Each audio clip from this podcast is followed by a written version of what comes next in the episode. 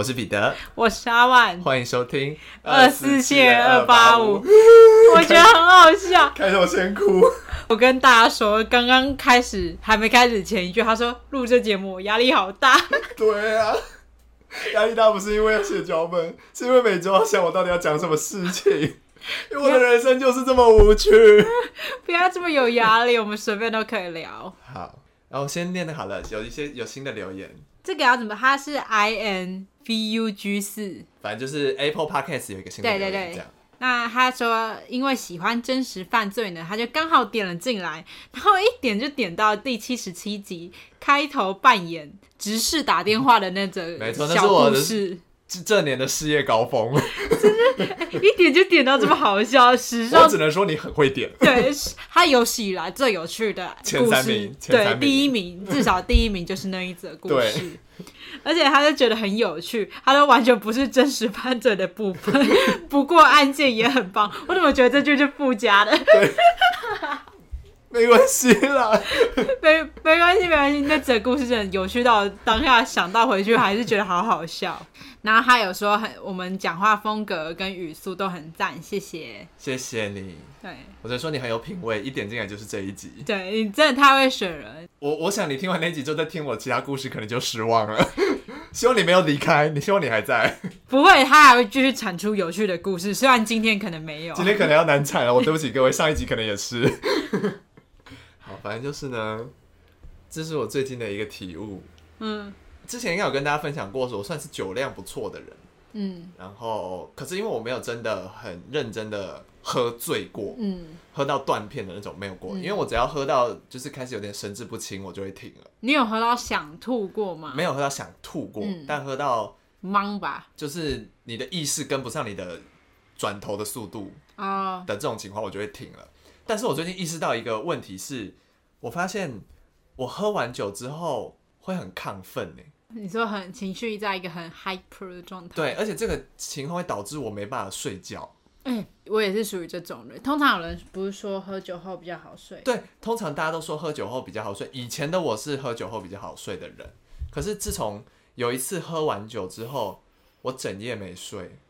就是我我想睡，可是我的脑子就是一直处于一种。很兴奋、很亢奋的状态，然后那一天我一整夜没睡，半夜我在干嘛？我在剪 podcast，很好啊，可以。你喝完酒剪 podcast，剪我多想睡觉啊！结果我竟然半夜在那边剪 podcast，而且但是我觉得半夜的工作效率都好高哦，不知道为什么。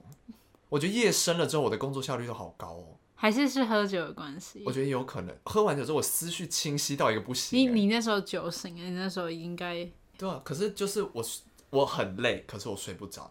然后我跟阿万还有我们罗姓友人，就是有提到说，我们上次去喝，哦，是那天，是那天，那是那一次，原本第一次，嗯，就是我第一次意识到这件事的时候，我只觉得可能是一个例外。嗯，但我我们三个上次去喝酒，我只喝了一杯调酒，我回来又睡不好了，我整个嗨到天明哎。你可是你那天没有什么，那那酒没有很烈。对啊，这就是问题所在了。我我就会变得很浅眠。哎、欸，但你那天也没有忙吧？没有啊，不是人家都说小酌一点会很好入睡吗？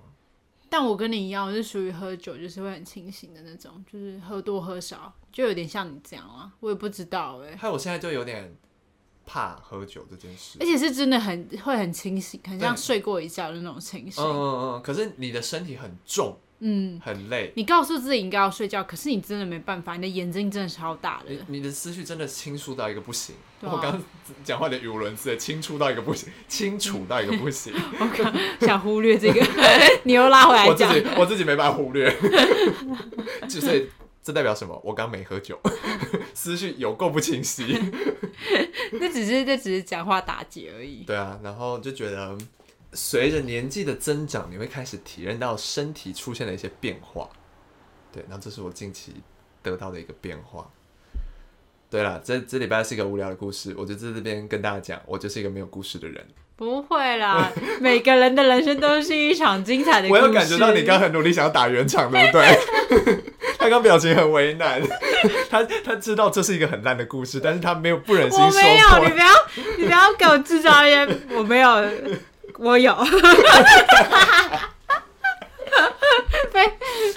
没有关关系，我我我从深刻的体验到这是一个很烂的故事，但是我就先跟大家道歉，因为我最近的生活就是没有在干嘛，然后没有发生什么事。我每天的行程就是早上起床就是先晾衣服，还没有先吃早餐，吃完早餐我就去上厕所，上完厕所就晾衣服，晾完衣服就运动，运动完就开始无所事事到吃晚餐。这是一个好事，因为代表你是一个规律生活的人吗？我想做这个节目不能规律生活，我觉得产无法产出有趣的内容。那你只能在闲晃的这段时间跑到外面去闲晃。对，所以我所以我最很努力的在到处闲晃。像我今天就跑去了，大家有想听我今天干嘛吗？我今天就跑去了咖啡厅，然后吃关东煮。哪边的咖啡厅？科技大楼，之前去吃过一次。哦、对，然后因为因为我想说，我先去吃了一个关东煮套餐，里面还有达阿 V 哥。然后我又点了一份鸡蛋糕，这个组合在咖啡店是蛮妙的。对，我就是看准了他有这个组合，所以我就去了。对，然后因为我吃完之后，我就想说，他五点要提供乌龙面，嗯，那得要吃多少东西？所以又吃乌龙面。对，我就吃了乌龙面跟焦糖布丁。这中间只隔了一个小时。哎，后来吃完真的有饱吗？嗯，蛮饱的。对，你要是说没饱，会吓一跳。想说我一直在进化。那待会要不要去吃宵夜？可以啊。好，现在决定，现在决定，但不能太晚，因为我明天又要去执事喽。他明天又要当执事大人喽。对，大家如果有兴趣的话，可以来私讯我，我告诉你们怎么报名啊。报名完，你就会听到我打电话给你。嗯、对，这是免费的，顺便帮他们宣传。对，好，那这就是我不知道怎么定义这段故事啊，反正是我的日常生活，就是闲聊啊，闲聊。对，所以我现在这边跟大家预告哈，如果之后我产不出任何故事的话，我就会跟大家闲聊。有趣，他有多为难？有趣。我们如果之后分裂，就会是因为这个原因。不会，不会，我发自内心 funny。谢谢。好，那我现在要来讲我故事。其实这不是我故事，呃，什么意什么意思？那是我的吗？不是，其实这不是最近的故事啦。嗯，是呃，其实我从小到大是一个话很多的人。哇，话不落地，台北第一名就是他哎！我跟你说，我大我的我的 feedback 都会给好给满，就反应是很快的。大家不知道，其实我们在开录前有经历他在吃晚餐的这个阶段。嗯，哇，他从进门的那一刻，嘴巴一路聊到现在，我嘴巴没有听过，而且我还可以边吃干面边讲哦。对，对对，我当我还没有想到怎么 feedback 的时候，他已经进下一个话题了。我是我是呸呸呸呸呸呸呸呸一直出来的那种。对。我跟大家说，我真的是话非常多人。这个，因为为什么我会讲这个主题呢？是因为前几天我是有去我们公司的小员工旅游，然后我们去宜兰玩，然后我们就有跟主管吃饭，然后因为跟同事已经就是三个月，我已经本性露出来了，嗯，然后我就是一个讲话很直接，然后讲话很。大家俗称靠背的一个人，大辣辣，对我就是讲话有一种做自己，对做自己的调调，对。但在节目上我收敛，但我私底下是一个，因为节目上不收敛，我们可能要逼掉很多东西。对对对。然后反正呢，那天主管就在我旁边问我说：“你本来就是这样的吗？”我说：“我从小到大就是这样的了。” 不演了，三个月已经演够了，不演了。而且我话多的程度到，就是你你还记得我们高中地理课有一段时间其实要报告吗？嗯，上台报告。嗯，然后我记得那个报告只要五分钟，可是我可以讲到十五分钟，讲到我们地理老师委婉的叫我下台。那个画面历历在目。而且我跟你说，在大家有多过分？我那时候高中我就上台地理报告，我就开始我就很开心，我就报告报告。但但已经超时很久了，然后讲完，然后我讲到一个顿点的时候，大家以为那个 要结束，然后大家就拍手，然后我就说那个我还没讲完，然 后全班就全班又说还有哦，震惊，我们震惊到不行了，超级没有礼貌嘞。而且，呃，我高中的时候还因为话太多，被我们老师指定为就是要当班长。然后上上大学，我也都永远都是报告。然后现在，然后活动主持人什么的。其实你有乐在其中吧？你就承认。哎、欸，可是当主持人我就有点尴尬了，因为我要一直要有点像卖艺。对。可是你平常的话不落地，是你你没有觉得你在。逗乐大家，对，我就是只是在讲一些，我讲话的风格就是这样，认真的事。应该说我也可能很爱开玩笑，但我讲话风格就是这样。嗯哼，对。然后反正这种事呢，给我舞台我就会发挥不好，所以不要给我舞台，我要在地上讲，我要在一些平地上，我们办法站在高处讲。那我们之后就坐地上录，我们就给我们就会给观众两小时不间断，他话不落地。真的，而且我在家话也这么多，我话多到甚至没人在家，我会跟电视讲话，我没有一刻是安静的。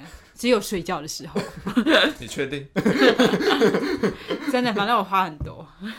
这样好啦，我觉得就是。因为其实我们在剪辑的过程中，其实没有剪掉什么空拍，因为我中间都会一直讲话。对，其实我有他的部分我都有点难剪，因为我讲话很快。啊、对，可是你，可是我觉得好的点是你讲话快，但是是顺的，就你讲话是有逻辑在组织的，嗯、就你不是啪啪啪啪啪啪啪啪，然后讲一堆没有逻辑的事。我觉得这样是做以做节目来说是非常好的。给予你一个肯定，就像你刚给我肯定一样。谢谢你。什么意思？Thank you。You're welcome。然后反正重点呢，跟大家剖析一下，我就是一个话很多的天秤座。对，毕竟我们都已经聊到这不知道是第八十几集了。嗯、我想我们话不多，可能也不会聊到现在了。真的，但我必须跟大家说，我小时候其实是一个蛮内向的人。可是有一件事让我变得话很多。我，我想观众听到这会觉得你在开玩笑。我不，我不确定是因为这件事。其实我在小学四到五年级那个要换班级的时候，我有改名字。嗯、我在改名字之前没有什么朋友，而且不太会讲话，就是。讲出来的话都很奇怪，就冷，别人都听不懂那种，很冷的那种。就对对对，就就比较孤僻一点。对对对。然后可是到了就是改过名字之后，我就变得很外向。嗯。就是我连续就是国中、高中都几乎被评为就是全班最吵的人。不是几乎就就都是，也不用委婉吧，就是就是。我不想顶着这个头衔太久。我想到现在都是吧。然后反正我就是一个非常喜欢讲话，而且其实通常大家会觉得蛮有趣的啦。有趣啊，不有趣我们也不会。谢谢大家的肯定。对啊，我想听众也都觉得有趣吧。希望啦。希望了，对啊，不然就是可能会出现很多骂人的留言。目前都没有，谢谢大家，希望以后也不要有。我自己开始就说啊，既然没有，那给你们，那，那只好来一点，来一些一星。对啊，我给你们洗到两颗啊。对，我想大家就先手下留情啊。对啊。我觉得马青菜萝卜各有喜好。对啊，有些人就喜欢这种刮噪款的。谁 谁？究究竟是谁？我刚刚想，你刚刚不是说改名吗？嗯。我觉得你有没有可能是，其实你内心一直有一个这个因子存在，改名只是一个契机。你觉得你改名之后是一个崭新的人生了，你要换一个新的人设。我不知道，因为那是太小的时候的事，我已经我很难了解我当时的心境是什么了。我觉得有可能是这样。好啦，可是其实我觉得可能只是我纯粹往那边走，可能其实我是国中开始才比较。我觉得可能是遇到不一样的人吧。对，是其实感觉像是朋友有差。嗯、对。那我们谢谢国中同学。对。把阿万培育成一个聒噪的人。嗯。因为我真的吵太吵，我真的太爱讲话。那天吵到就是我跟我同事搭同一台车，他叫我下车去另外一台车，他说我真的太吵，还要睡觉。我说。我不睡，你们也别想睡。大家不知道他的表情有多可怕。我真的是。好，但我该安静的时候，他就会安静。上班我都很认真上班，但聊天我就是跟我闲聊，或者就是我们出去玩、吃饭什么，我尽量不会冷场，我都会一直啪啪啪啪啪一直讲。出去玩有这样的人是很好的，不然这个气氛真的会很很冷。对，我我我喜欢带动气氛。对、嗯，这样好，这样好，欢迎大家约阿万出去玩。啊，那个一一次五百回到我户头里啊，会不会太少？可以玩，陪玩之后，我价码没有很高，因为我也不是什么 有头有脸的人物。有时候因为刮。造的内容也不一定都很有质感，对，其实我没什么质感。就是大家如果喜欢这款，之后我们再开这个服务。对，下面提供银行账账户。对，抖内连接是他的账户。对，好笑哦。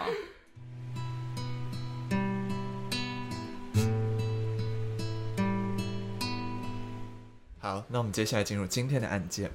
刚刚有点 hyper，我让我沉浸一下。好，那我们接下来要哦，我今天要讲的案件呢，是一个连环杀人案。那它的呃，它的标题是我帮他定的，它是女房东连环杀人案。我们是有一段时间没有讲连连环杀人案了？还是好像吧？嗯，毕竟我们做的节目也有点多，嗯、我有点不记得了。好，回溯一下。对，那它的时间呢是发生在一九八二年到一九八八年，地点呢是美国的加州。那在讲今天案件之前呢，我想先大家跟大家讲一下，这个连环杀手他的身份有点特殊，呃，他不是一般的什么青壮年啊什么之类，他是一个老太太，呃，这他其实没有很老，他犯案的时候差不多五十几岁，嗯、算是中老中中年偏老这样，可是因为他为自己营造的形象是一个慈祥的老老太太这样，老奶奶这样，对，所以才导致警方没有在一开始怀疑到他头上。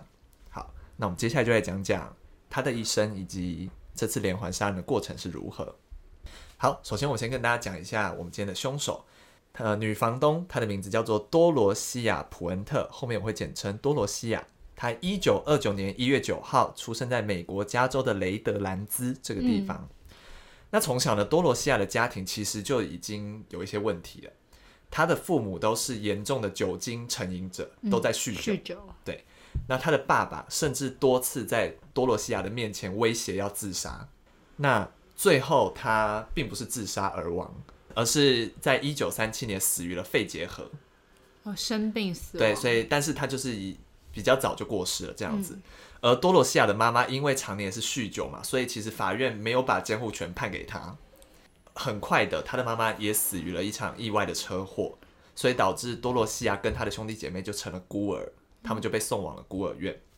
但多罗西亚在孤儿院的日子也并不好过，因为他在那边遭受到了性虐待。嗯。所以总而言之，多罗西亚的童年并不快乐。那他遭受到性虐待，性虐待是谁做的？这个部分并没有特别的提到。这样我觉得有可能是有一些肢体的接触，并不是那么怎么讲，不是那种性侵或是强强、嗯，就有点像暴力行为。对对对对对对对。嗯、然后呃，可能在那个年代，这件事情会被压下来，嗯、所以就也没有什么人知道这个事件的细节。但多罗西亚自己没有提到太多。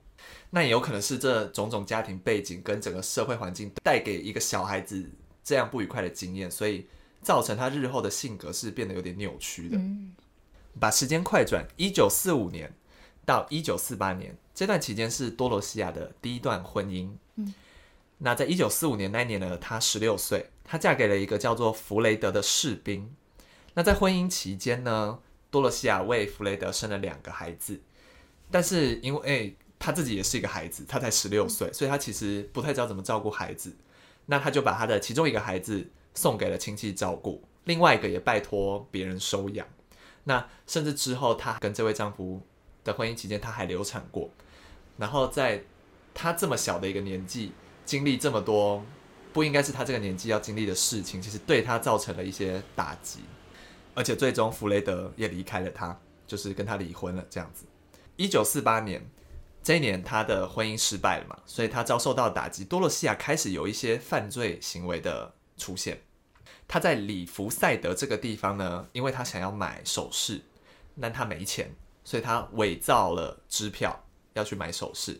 那可想而知就被抓到了，所以他被判了四个月跟缓刑三年。那六个月后呢，他就假释出狱，所以他就离开了里弗赛德这个小镇。一九五二年，多罗西亚迎来了自己第二段婚姻，她嫁给了一个商船的船员，叫做阿克塞尔·约翰逊。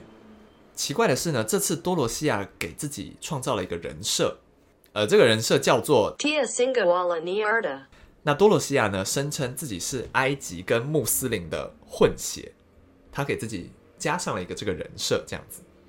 那我自己觉得，他应该是想要跟过去的自己有一些切割，因为毕竟他离开了他原本生长的地方。嗯那他想要重新开始，今这个人设应该是他很憧憬的一个，或是他认为这对他的人生有加分。嗯，对。可惜的是呢，多罗西亚在她的第二段婚姻里也不太安分，这次是她自己的一些问题。她做什么呢？因为她的丈夫阿克塞尔斯，我们刚刚提到是一个船员嘛，所以她常常需要跑船出海。那多罗西亚呢，就会趁丈夫不在家的期间，邀请一些男人去他家赌博。等于他私私下在经营一些赌场的生意，剧赌啊！对对对对对。除了赌场之外呢，一九六一年，多罗西亚还因为非法经营妓院被判刑。哈、嗯，那他妓院常说是他家吗？嗯，有可能，但也有可能是他在外面另外找的空间这样子。哦、对，那他被判处了拘役九十天。多罗西亚跟阿克塞尔呢，从结婚以来，因为多罗西亚有惯性说谎。酗酒，还有刚提到的各项犯罪，甚至还尝试要自杀之类的这种种种行为，让阿克塞尔已经有点受不了了，所以他就把多罗西亚送进了一个精神病院。嗯哦，但没有离婚。对，那时候还没有离婚。医生呢，甚至判定说多罗西亚就是一个病态的骗子。嗯，就是他的神智可能已经有一点不是那么三观已经有点不是那么正了。嗯，这样子。一九六六年呢，最后还是受不了了，多罗西亚就跟约翰逊离婚了。但是多罗西亚呢，还是继续使用了约翰逊这个姓氏。那他把，他又帮自己换一个包装了。这是他把自己包装成一个善良的基督教女性，那他想要掩饰自己的犯罪行为，为了让自己的这个形象更深植人心，他开始做慈善。他会提供一些受虐或是一些贫穷的女性一些一个暂时的庇护所。那到了一九六八年，多萝西亚就迎来了第三段婚姻。这次她的丈夫叫做罗伯特·普恩特，但是同样的这段婚姻没有走到最后。十六个月后呢，多萝西亚又主动申请了离婚。嗯，这次她说她受到了家庭暴力，反正这段婚姻就结束了嘛。那多萝西亚就改使用普恩特这个姓氏，嗯，就换一个名字，对，就换了一个名字。那就开始专心经营。我们前面提到，他开始会提供一些受虐妇女或是一些呃贫穷的妇女的一个寄宿的公寓这个事业，这样子。除了我们刚刚提到的那些人以外呢，多萝西亚也透过了一些酗酒者协会，就是会有一些互助会。那他们有些人可能都无家可归，所以他还是用这个名义跟政府申请了社会福利，把自己的公寓正式的变成一个有政府核可的，就是寄宿。可以供人寄宿的一个公寓，这样它是一个合法的，然后提供无家可归的人、酗酒的人或是需要帮助的人，嗯，那社工就可以把那些人引渡到这边暂时居住，让他们在找到新的房子之前，可以先暂时住在这，这样的一个事业。所以多萝西亚这个时候又改变了自己的形象，因为这时候我们提到他已经有一点年纪了，他开始穿上一些老式的服装，戴上老奶奶的眼镜，然后把头发染白。营造出一个和蔼可亲老奶奶的形象，甚至呢，他的声望在当地西班牙裔的社群中有举足轻重的定位，因为他除此之外还会到处资助慈善产业，嗯，然后还设立了奖学金，感觉都万无一失了嘛，他感觉也是在走向一个对的道路了，嗯，可其实他蠢蠢欲动犯罪的心还是止不住。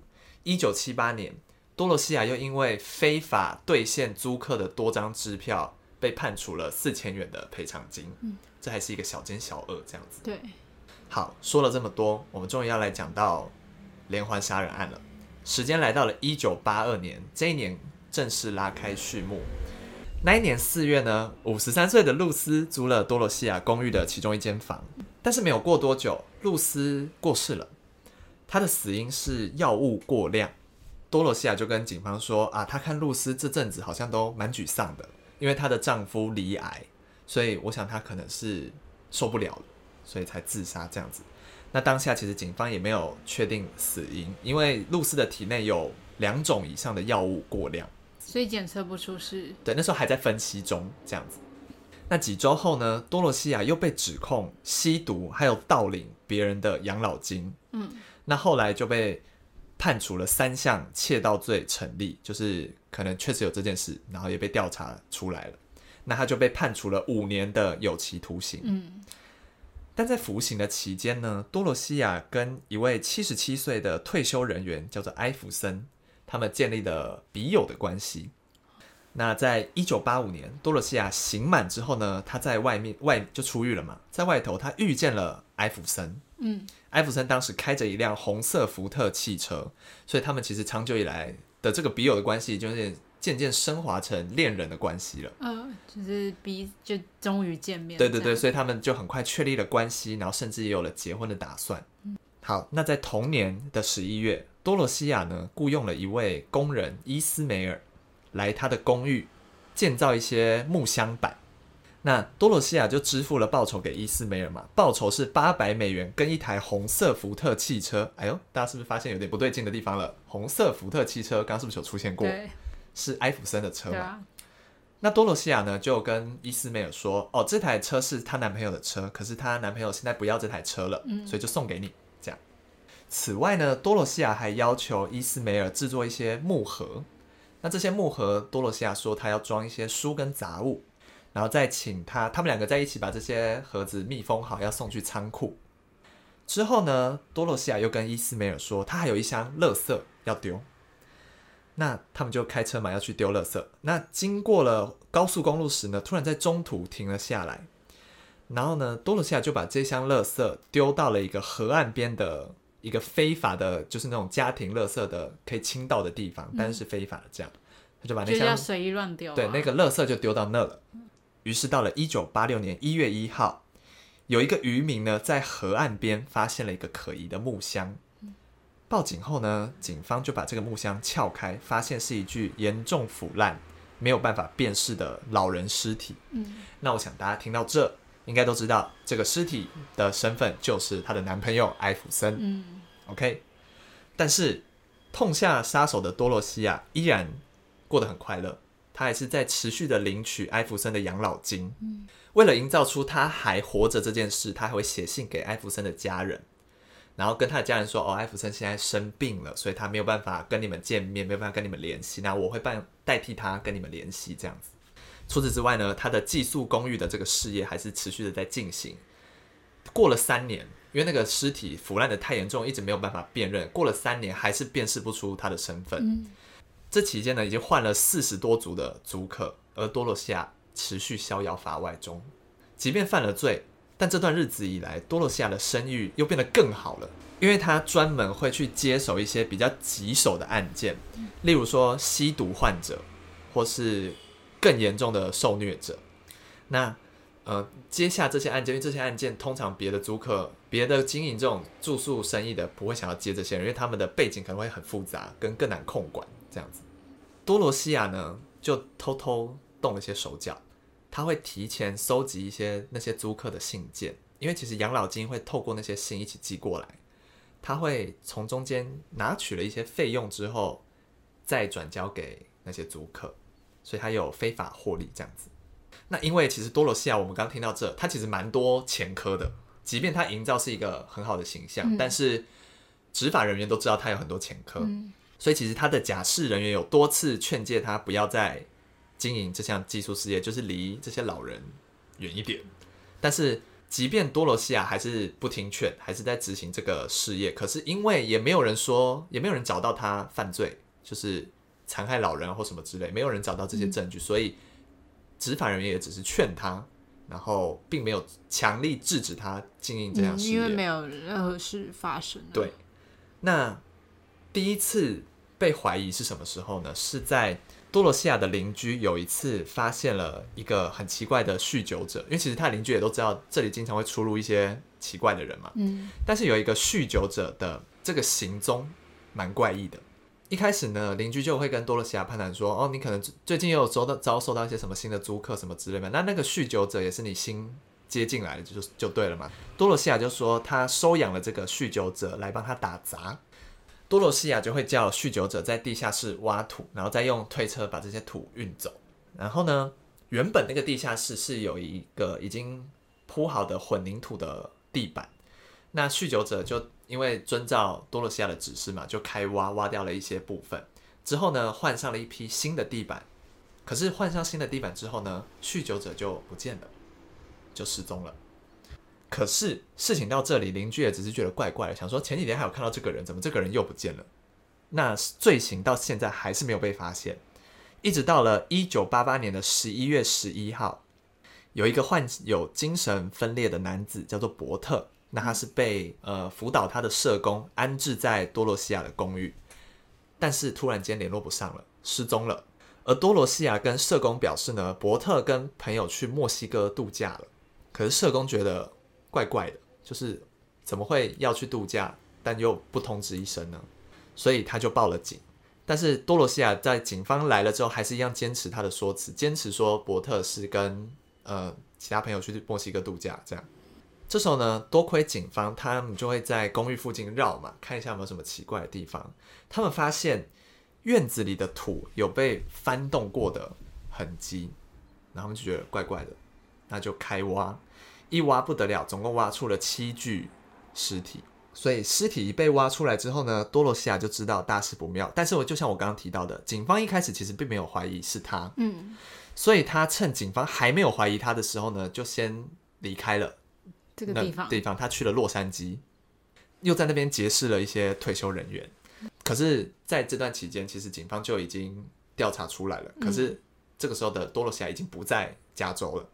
那警方就把这个消息放送到到了电视或是一些报章杂志，这样。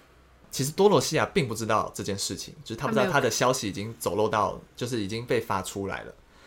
而他新认识的这位退休人员呢，刚好有看过这些消息，嗯，对，所以他就已经认出了多萝西亚是电视里说的这个人。所以他就偷偷私下报了警，才让多罗西亚被捕。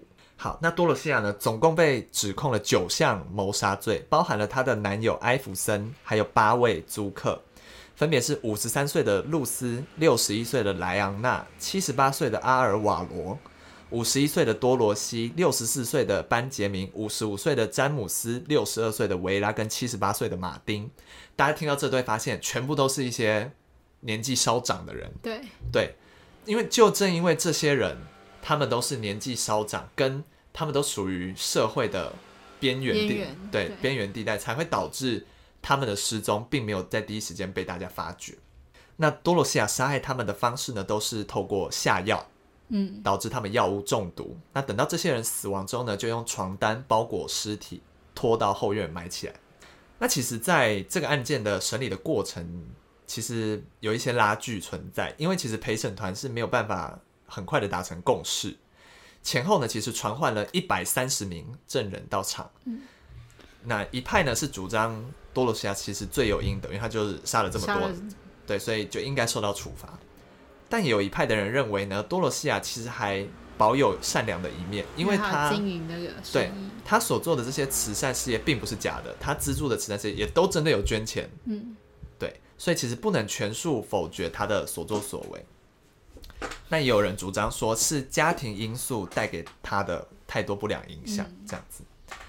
所以最后，总之呢，多罗西亚并没有被判死刑，只是终身不得假释。